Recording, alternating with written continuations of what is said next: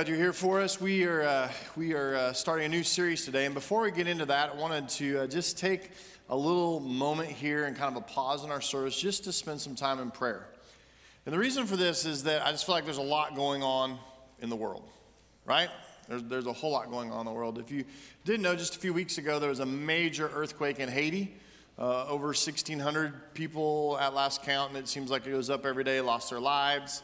Um, many people lost their homes, their businesses. Uh, man, and if you know Haiti, third world country, has just continued to struggle. And so I think we need to be in prayer about that. Um, of course, there's uh, forest fires going on in California. Seems like burning out of control.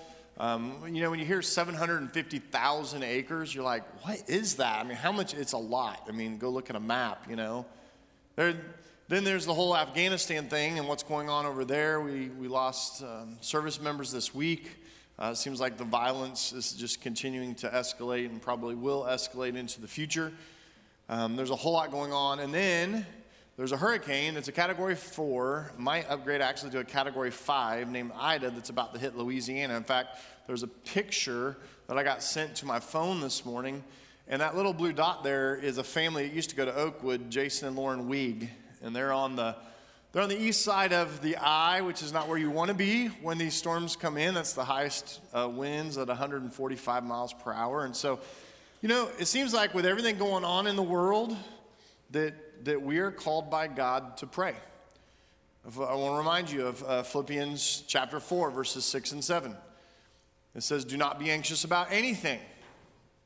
No, do not be anxious about anything. Fires, hurricanes, what's going on in Afghanistan, the, the persecution for Christians there is going to be great. The missionaries there trying to get people out. What's going on in Haiti. Do not be anxious about anything, but in every situation, through prayer and petition with thanksgiving, present your requests to God. And then verse 7 it says, And when you do this, the peace of God that transcends all understanding will guard your hearts and your minds in Christ Jesus. And I think that's what we need to pray. Not only for our own hearts and minds, but can you imagine for the hearts and minds of those in Afghanistan right now? for the hearts and minds of those in Louisiana with the storm bearing down, the hearts and minds of those fighting fires, the hearts and minds of those just just seems like in the world it seems like it's just spinning out of control and so it's a reminder to us when we feel like things are out of control when we feel like we're having anxiety and fear when we find ourselves and our minds going there it's a reminder to pray so I want to do that as God's church this morning. So if you would just bow with me, and I'm just going to give us a couple minutes to pray, and, and I'll close our time, but just pray, uh, take these things before the Lord this morning.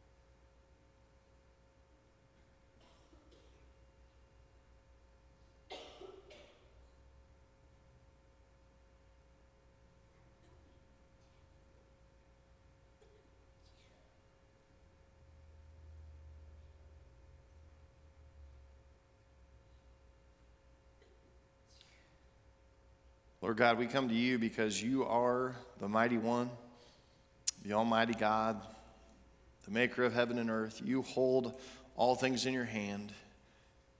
And God, though it seems like our world is spinning out of control, we read in Scripture that these things must happen, that there would be an increase in violence. There would be an increase in wars and rumors of war. There would be an increase in natural disasters, and that these things would increase in frequency and intensity as uh, Jesus is preparing to come again. Uh, God, it doesn't make it any, any easier on us, though, for our friends and for uh, missionaries and for Christians and for brothers and sisters and maybe even family members around the world that are dealing with all of these things. And so, Lord, we just pray your mercy be with your people. God, we just pray that the gospel would penetrate and change hearts and lives. Lord, we, we pray that uh, your church would be uh, found faithful in whatever you've called us to do.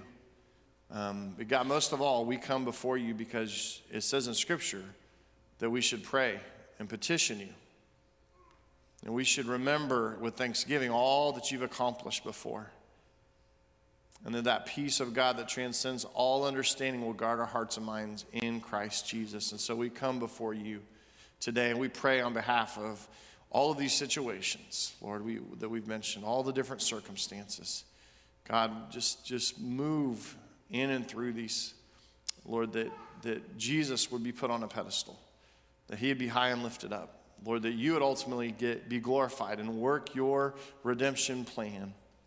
Um, Lord, I, I just pray as we feel desperate, Lord, that this would be a reminder to call out to you, to call out on the one that can actually do something about all of this.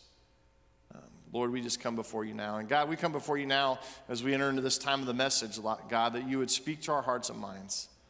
Um, God, that we would not be merely hearers of the word but what we hear, we would put into practice.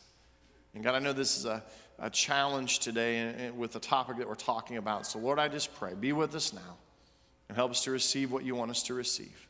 We pray in Jesus' name. Amen. Thank you for doing that this morning. We are beginning a series called Intervention, and it's intervention with a question mark. When we say that word, it might strike in you some imagery maybe some preconceived notions. As I was talking to staff about doing this series, it was funny because a couple of our staff had brought up some videos uh, on YouTube, and there's been like television shows and movies where it's like they've done interventions with people. So maybe, maybe you've been a part, maybe you've seen some of that. You know, it's like, we're going to do an intervention with so and so. And so they get a whole group together and they bring them in and they're going to tell them, hey, you've got to change your ways here. You know, some of them are little things like, God, what this habit that you do or this thing that you say, it's annoying. It's annoying to everyone. And we want to do an intervention to get you to stop saying that so you're not annoying people anymore.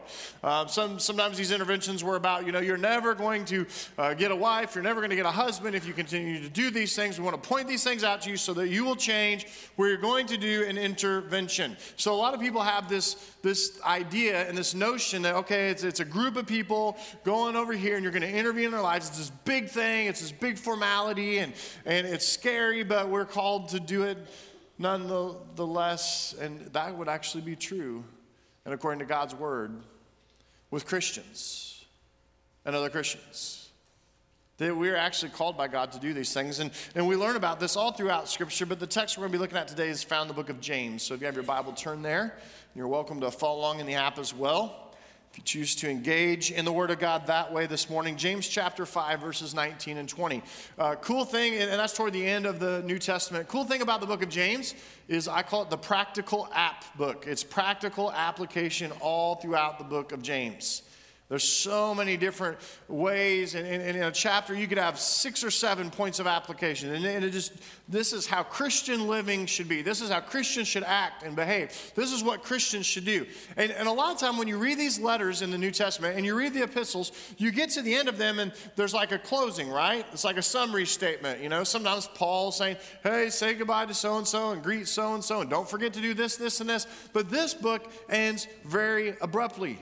This, this book ends just, just with more of what it's been giving you for five chapters. So let's read this. James chapter 5, verses 19 and 20 says this My brothers and sisters, if one of you should wander from the truth and someone should bring that person back, remember this whoever turns a sinner from the error of their way will save them from death and cover over a multitude of sins. What's the call there? We have a responsibility as Christ followers to intervene in the life of a fellow believer that we see moving away from God. We have a responsibility as Christ followers to intervene in the life of a, of a fellow believer when we see them moving away from God. Now let's understand this uh, and let's really dive into 19 and 20 here. Notice it says, My brothers and sisters, if one of you. And so he's talking to the believers here. He's talking to Christians. He's talking to God's church. And he's saying here that one among you, brothers and sisters, if one among you should wonder should wander from the truth. That word wonder is interesting in the original language. It actually means to fall out of orbit. And it gives us this picture of this planet that's, you know, in the solar system like the Earth. You know, it's spinning on its axis and it's in the solar system and it's making its orbits. And if the planet would fall out of orbit, what would happen? I know it feels like that today. We are falling out of orbit because the world is crazy, but, but we're not yet. But if the Earth was to actually fall out of orbit, we would all die.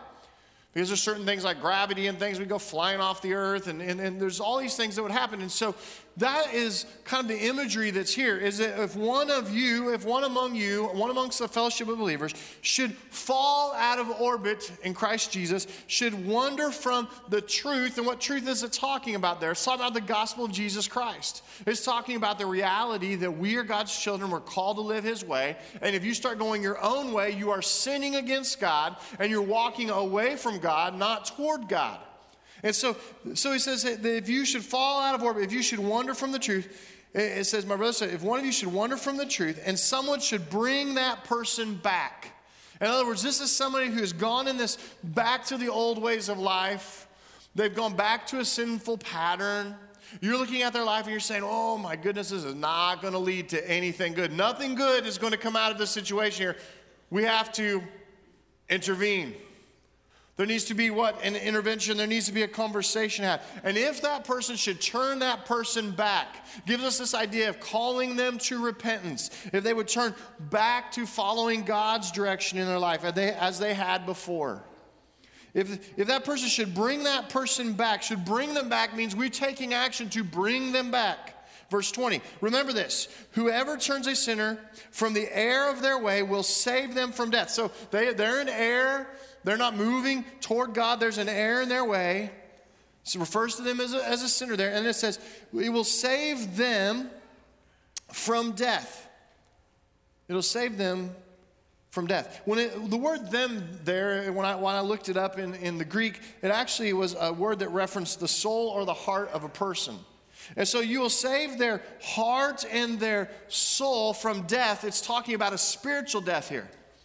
It's not talking that they're going to physically die, even though sometimes our sinful consequences could lead us to that place. But it's saying here that, that, that this heart, that the soul, would die this spiritual death running away from God, and it says that you're going to save them from that and cover over a multitude of sins. That word cover means to hide or to veil a multitude of sins.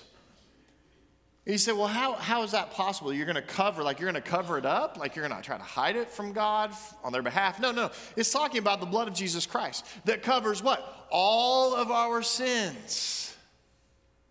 That when you turn a person back, when you help them repent and see the error in their way, and you start moving them in a direction that is back toward God and toward holiness and righteousness, that you're going to save them and cover and bring them back under the lordship of Jesus Christ. Doesn't mean they're never going to sin again, but it means this habit, this direction in their life is going to change, and you will help veil and cover a multitude of sins through the blood of Jesus Christ.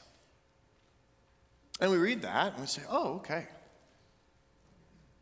So we're, so we're called by God to intervene. We're responsible as Christians, as Christ followers, to intervene in the life of a fellow believer that we see moving away from God. And it's not just found in James chapter 5, verses 19 and 20. It's found all throughout Scripture. In fact, I could use the remainder of my time with you this morning and just give you scripture after scripture after scripture, but I'll, I'll just I'll just give you a couple. Hebrews chapter 3, verses 12 and 13 says this See to it brothers and sisters. I like the way he starts there. It's called action. He's like, hey, make sure. See to it, see to it, brothers and sisters, that none of you has a sinful and unbelieving heart that turns away from the living God, that you're going to turn back to the old ways of life, but encourage one another daily, every day as long as it is called today, so that what? So that none of you may be hardened by what? By sin's deceitfulness. Sin has a way, right? Makes things that are really bad seem really good for a moment, or for a season, or for a time period. And it says that none of you would be hardened by sin's deceitfulness. And how is this possible? Because you're going to encourage each other every day to not have sinful and unbelieving hearts that turn away from God. It means we're going to have to intervene. He says, See to it, brothers and sisters. Galatians chapter 6, verse 1 says this Brothers and sisters, if someone is caught in a sin, you, you, can see it, it's plain enough, they're caught in a sin. You who live by the Spirit, that's where the capital is, talking about the Holy Spirit of God, you who live by the Spirit should restore that person gently. But watch yourselves, or you also may be tempted. Make sure that you don't get entangled in that web of deceitfulness or that somehow Satan would use pride and arrogance in your life as you're trying to help this brother or sister that you would become prideful about yourself. But do it with this heart and this attitude that's like Christ Jesus. That when you see someone straying, when you see someone going down this path of sinfulness in uh, your life, you who are living by the Spirit should restore that person gently. And there's many more passages, there's many more sections of scripture, verses that talk about this very thing. And so I think it's plain to us that this is what we're called to do as, as, as Christ followers. We are called to intervene in each other's lives, especially when we see someone sinning or heading down this path, walking away from biblical truth. When we see a brother or sister in Christ, that their life is starting to show this pattern where maybe they're giving in to temptation, they're giving in, they're, they're, they're listening to the lies of the deceiver, of Satan himself, that we are called by God to intervene, to say something, and to do something to help. Second thing this morning. We are called to intervene in one another's lives, even if we don't know exactly how to do it. We're called to intervene in one another's lives, even if we don't know exactly how to do it. So many times I think we get caught up in the technique of it. You know, it's all about the technique. Well, you know, I, I don't know what, to say, and I don't know how to say it. And we're going to talk about the how more next week, so be sure you're here next week for that. But, you know, so many of us are just like, I just get caught up in the technique. I, you know, do I, do I take someone with me? Um, um and do I, do, do I go by myself? And, you know, do I do it by email? Because, you know, sometimes if I write it out, it sounds better. And then, uh, or do I do, I do it by text? Or do I do it by phone call? Or maybe it needs to be face to face. Maybe that's what I'm called to do. But I, I always mix up my words, and I know what I, I want to say say, but I don't say them. I'm kind of like Moses, you know, hey, go to Pharaoh, but I can't talk, and so I won't go to Pharaoh. And, and, and so we get all caught up and we have all these excuses, right? And what happens is we'll just let a brother or sister stray. Oh, there they go. She gone. He gone. Man, I'm going to pray for them. I'm, I'm going to pray. But we don't say anything. We don't do anything. And I know what it is for some of us. We're like, you know what? I don't see very many examples of this lived out today. Like, I, I, can't tell you last time I saw a Christian go to another brother and sister in Christ and say, hey, I'm really concerned about the direction of your life. Concerned about the direction of your marriage, the direction of your business. The, uh, you know, I hear this about you, but I see this, and I, I'm just concerned. I'm concerned about the priorities of your life. You know, you, you used to be in church like every Sunday, now you're not. And you know, we, you know, we blamed baseball, and then we blamed a virus, and then we blamed, you know, and like, where, where, where, are you at? You know, are you, are you okay? Are, you know, I heard, I heard something about your language at work. And I was like, that's uncharacteristic because at church he never says those things. And, you know, and I'm, I'm, I'm, concerned about the duplicity of your witness and how that might damage the gospel of Jesus Christ because you act like one way on Sunday and, and, and another way we don't see modern day examples of that very often. Why? Why? Because good Christians are kind. What's kinder? To warn somebody that they're headed into a path of destruction?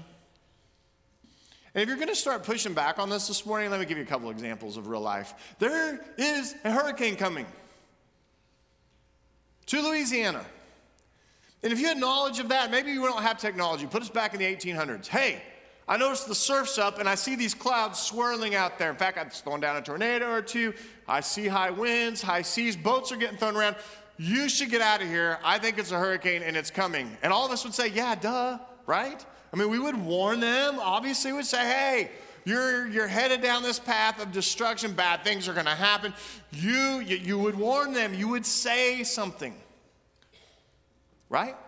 Another thing, what, what if they were in the middle of like the highway? They're out here on 412, cars are going by 65, 70 miles per hour, depending what zone you're in. You know, and, and cars, and you're like, hey, if you stand in the middle of the highway, these semi trucks are bearing down at 70 that can't stop on a dime. You're going to get hit. You've got to get out of the road. You would say something. I mean, if it was a child or, or, or even a, a teenager, you would say something. You, you, you, you would speak to them and you say, hey, hey, I, let me help you. Let me, let me show you. You're, you're going to hurt yourself. And you would say yes. And it's like, why is it any different in the faith, especially when we're called in Scripture to do it? Oh, because we're good Christians, right? And good Christians would never warn a brother or sister that they're heading a bad direction in life. That what they might do might destroy their marriage. That it might destroy their future, that it might destroy their business, that it might destroy the next generation in their family if they continue down this path. How many times have you watched someone destruct and you didn't say anything, and then like five years later, you were like, ah, ended up just like I thought five years ago. Wonder what would have happened if you'd have said something. Would you have saved them from death? Like it says in verse 20. Cover over a multitude of sins. And I understand we have fear. We all this pent up fear about it. And I understand some of us were very, very diplomatic about this. You know, it's like, well, I don't want to be the speck inspector, you know. Pastor, you're forgetting about that verse in Scripture where it says, hey, you know, don't point out the speck in, you know, your brother sister's eye if you got a plank like a two by four coming out of your own eye and well, that's true. It does say that in Scripture. In fact, let's read it. Luke chapter 6, verses 41 and 42. Jesus, the Son of God, says this Why do you look at the speck of sawdust in your brother's eye and pay no attention to the plank in your own eye? How can you say to your brother, Brother, let me take that speck out of your eye, when you yourself fail to see the plank in your own eye? You hypocrite! First, take out Take the plank out of your eye, and then you'll be able to see clearly to remove the speck from your brother's eye. So, if you have a plank in your eye, or if you've ever had a plank in your eye, you, uh, that's it. You're done. You're not to say anything. No, he just says, take it out, and then go help your brother. In other words, get your heart right, get your mind right, get your walk right. Be moving God's direction. That doesn't mean you have to be perfect. He doesn't say, hey, you without sin then talk to your brother or sister in Christ. There's no qualifier here, and in any of the passages you can look at in the New Testament, there's not this qualifier, except be moving God's direction. Make sure, you know, it's like this. I think it's so obvious. It's like if someone is struggling, let's say they're struggling with a, a sin, they're, they're using the Lord's name in vain. Horrible in my book. I, I think it's horrible. And, and they're using the Lord's name in vain. And you go to them and you, you feel like, okay, God's called me to say something here. But you have a reputation for using the Lord's name in vain. Like you, you do that yourself, okay? That, that, that intervention is not gonna work, right? It's like if you were to say, okay, you know, you're abusing alcohol and you're drinking too much, it's making you drunk, and we know what the Bible says about that, and so, but you are also a drunkard yourself. It's kind of like, okay, obviously that is not going to work. But how powerful would it be if God had delivered you from that in your life and now you're at a place where I could go to a brother or sister and help them. Why? Restore them gently, right? Right? Cover over a multitude of sins and intervene. It's about your heart being right and being humble. Third thing this morning, we are called to intervene even if we don't know how our brother or sister will react. We're called to intervene even if we don't know how they'll react. This goes back to the fear I was talking about in the point before. This is what paralyzes so much of us. It, it has paralyzed conversations that need to happen because I don't know how they're going to receive it. And you're right, you don't. I can tell you, sometimes I think this person will take it like a champ. I'm feeling called, I got to intervene. And they don't take it like a champ. And now they don't want to be my friend anymore. And then I've gone to people that I thought, oh, this is a babe in Christ. No way, this is, this is not going to go well, but I've got to. Scripture says I've got to. And they take it like they've been a Christian for 40 years, should take it. You really don't know. But you do know what you're called to do in Scripture. And even if it makes you very, very uncomfortable, and sometimes I think God works best when we're uncomfortable, personally, but even if you're really, really uncomfortable, or even if you think, well, I might lose a friendship over this, we're called to intervene,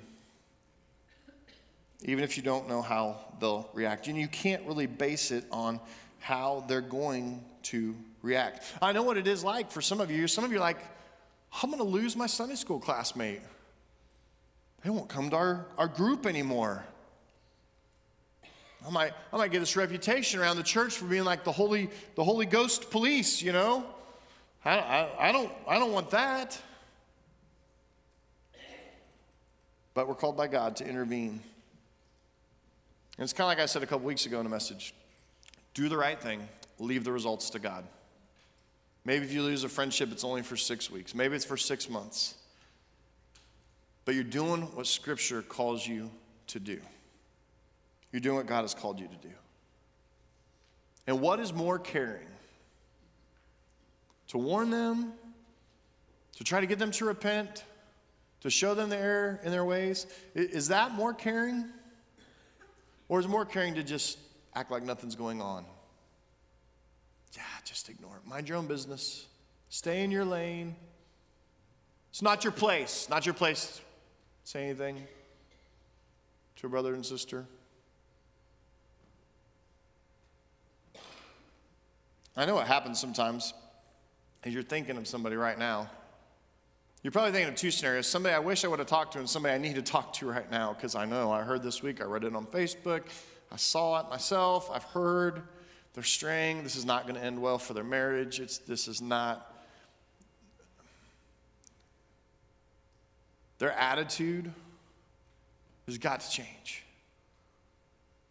I, I have to say something. They're going to be mad at me, but. Uh, fourth thing this morning we are called to intervene even when we don't feel worthy. Even when we don't feel worthy. Yeah, that sounds very spiritual and humble, right? I'm not worthy. Well, really, when you, are you worthy? Only through the blood of Jesus Christ. It's the only thing that would make you worthy. So if you're a Christian, you are worthy to do what God says you need to do. And sometimes I know we think we have to be like perfectionistic about this. It's like, oh, you know, I've, I've got to have it all together.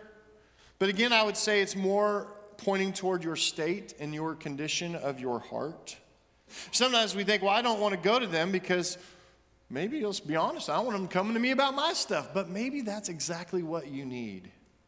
Is someone who'll be honest in your life. Someone who'll quit pretending like you're, oh, good enough, you know, oh, you're, you're just righteous. I mean, you look good on Sundays, you know, the rest of the week. But we're called to intervene. We're called to, put, to push back on this mutual spiritual apathy that happens amongst Christians. And this mutual spiritual apathy toward your walk with God and maybe toward your walk with one another. What if this became the cry of God's church? No more mutual spiritual apathy as God's church. What if, what if that was it? In other words, this this is what I'm saying. You care enough about God to do what the Bible tells you to do. You care enough about God to make the sacrifice for Him. You care enough about God to walk the path He wants you to walk. You care enough about God to intervene when He's called you to intervene. You care enough about God. And you care enough about one another. You care about each other enough that it's like, I I know I need to say something and I don't want to. My flesh is saying no. Satan wants a win here. He's saying no. Don't say anything at all. Keep your mouth shut. You're not good enough. You're not worthy enough. You're not well trained enough. But I feel like I should say something. Care enough about God, care enough about one another that you will intervene so they don't end up in a mess. So care enough about one another that you will say something. When everything in you says, don't say anything. Care enough about one another that you will at least try to get them to what? What did it say in James? Turn. Turn away from their sin and turn toward God. And I don't care if you're in fifth grade, 11th grade, out of grades, 20s, 30s, 40s, 50s, 60s, 70s, 80s, 90s. It, there's no qualifier here. Oh, when you get over 40, then you start doing this. No. It just says that you do it. And you make sure that your heart's right. I mean, if you want to know the condition, that's what it's about. It's just that your heart would be right. Am I repentant of my sin? Do I find myself moving toward God? Do I find myself wanting to please God more every, day? Do I grow in obedience to Him? Am I moving His direction in life? Then you're qualified. I don't have this perfectly. I, through the blood of Jesus, you're qualified to bring them through the blood of Jesus. I want to point out a passage in Luke 22, verse 32. Great verse here. It's Jesus, and he's talking to Simon Peter. You know, Peter, one of his 12 disciples. And this is what Jesus says to Simon Peter. He says, But I have prayed for you, Simon, that your faith may not fail. And when you have turned back, strengthen your brothers. Now look at that, look at that verse. Look at that verse. He says, when you have turned back, he knows what Peter's to do. What's Peter to do? You know the story. He's to deny Christ three times. Jesus knows that. And what does he say? What's the condition of you being my guy, Peter? What's the condition that you're going to lead my church in the book of Acts? What's the condition? It is that when you have turned back, when you have repented of your sins and you're moving my direction again. And was Peter perfect? He was without sin. He was just, just he was Jesus, the Son of God. No. But he was moving God's way. He saw an increase of holiness and righteousness in his life. He was moving that direction in life. When you have turned back, then what did he say? Strengthen your brothers. How is he going to strengthen the brothers? Hey, I heard what you said. That's not what God's called us to. And I want to help you. I want to help you turn back to God. What had to be right for Peter to be used by God in his church all throughout the book of Acts? His heart, his condition of his heart had to be right. It was all about the state and the condition of his heart. God's not looking for perfection to do what he's called you to do. He's looking for a heart that's bent toward Him and a willingness and a love for Him and a love enough for your fellow brothers and sisters in Christ that when you see them straying, you would intervene. Let's go back. James 5 19 and 20. My brothers and sisters, if one of you, if one amongst you, should wander from the truth, they're not going in a good direction. If one of you should wander from the truth and someone should bring that person back, Remember this whoever turns a sinner from the error of their way will save them from the spiritual depth, the spiritual death, and cover over a multitude of sins. These things should matter to you because they matter to God. If it didn't matter to God, He wouldn't put them in Scripture.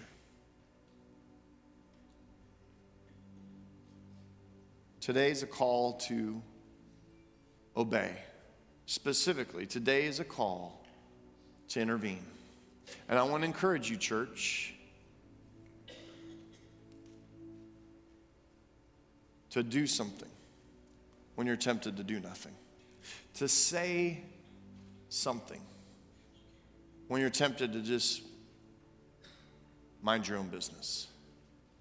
And see if God, through His working in you and through the work of His Holy Spirit, doesn't save someone from death and cover over a multitude of sins. We're going to take communion together this morning, and hopefully, if you're online, you've made those arrangements with the emblems. This bread that represents Jesus' body and this cup that represents his blood, he took this with his disciples and he said, Do this in remembrance of me. And if you're a believer, if you're a member of the body of Christ, then we are invited around the Lord's table, the Lord's Supper, to partake in these emblems and to remember his sacrifice. And I want you to remember the sacrifice of Jesus for what? So many of us think, oh, for eternal life. That was it. It's for eternal life. No, it wasn't just for eternal life. Scripture tells us that Jesus died and sacrificed to save us from our sins, that we could walk in newness of life. And the resurrection power that raised Jesus from the dead is the resurrection power we have through his spirit in our hearts that says you can. You can live a righteous life. You can intervene and help somebody, keep them out of trouble when you see them straying. You can do that because of what Jesus did for us. Let's pray and then let's take communion this morning. Lord God, I thank you for your sacrifice. I thank you for the power of your spirit, the resurrection power that lives in each and every believer. Lord, I pray this morning, help us to be obedient to you in all areas of life, Lord. But Lord, if we've been lacking in this area where, well, I, did, I didn't want to. I didn't want to do this. I didn't, I didn't want to be judgmental. I, I, I, didn't, I didn't want to be uh, that person that's just, you know, mean and judgmental and, and, and condemning in nature. Lord, this isn't about judging or condemnation. This is about help. Lord, we need help. Lord, you've called us as God's family, brothers and sisters. If we see somebody wondering, we've got to reach out. We've got to say something. We've got to help. So, God, I pray you give us the courage to do that. We just thank you so much for forgiveness and for grace and for the power of the cross. We'll pray all these things in Jesus' strong name. Amen. Just take a few moments this morning and commune with your Lord and Savior, Jesus Christ.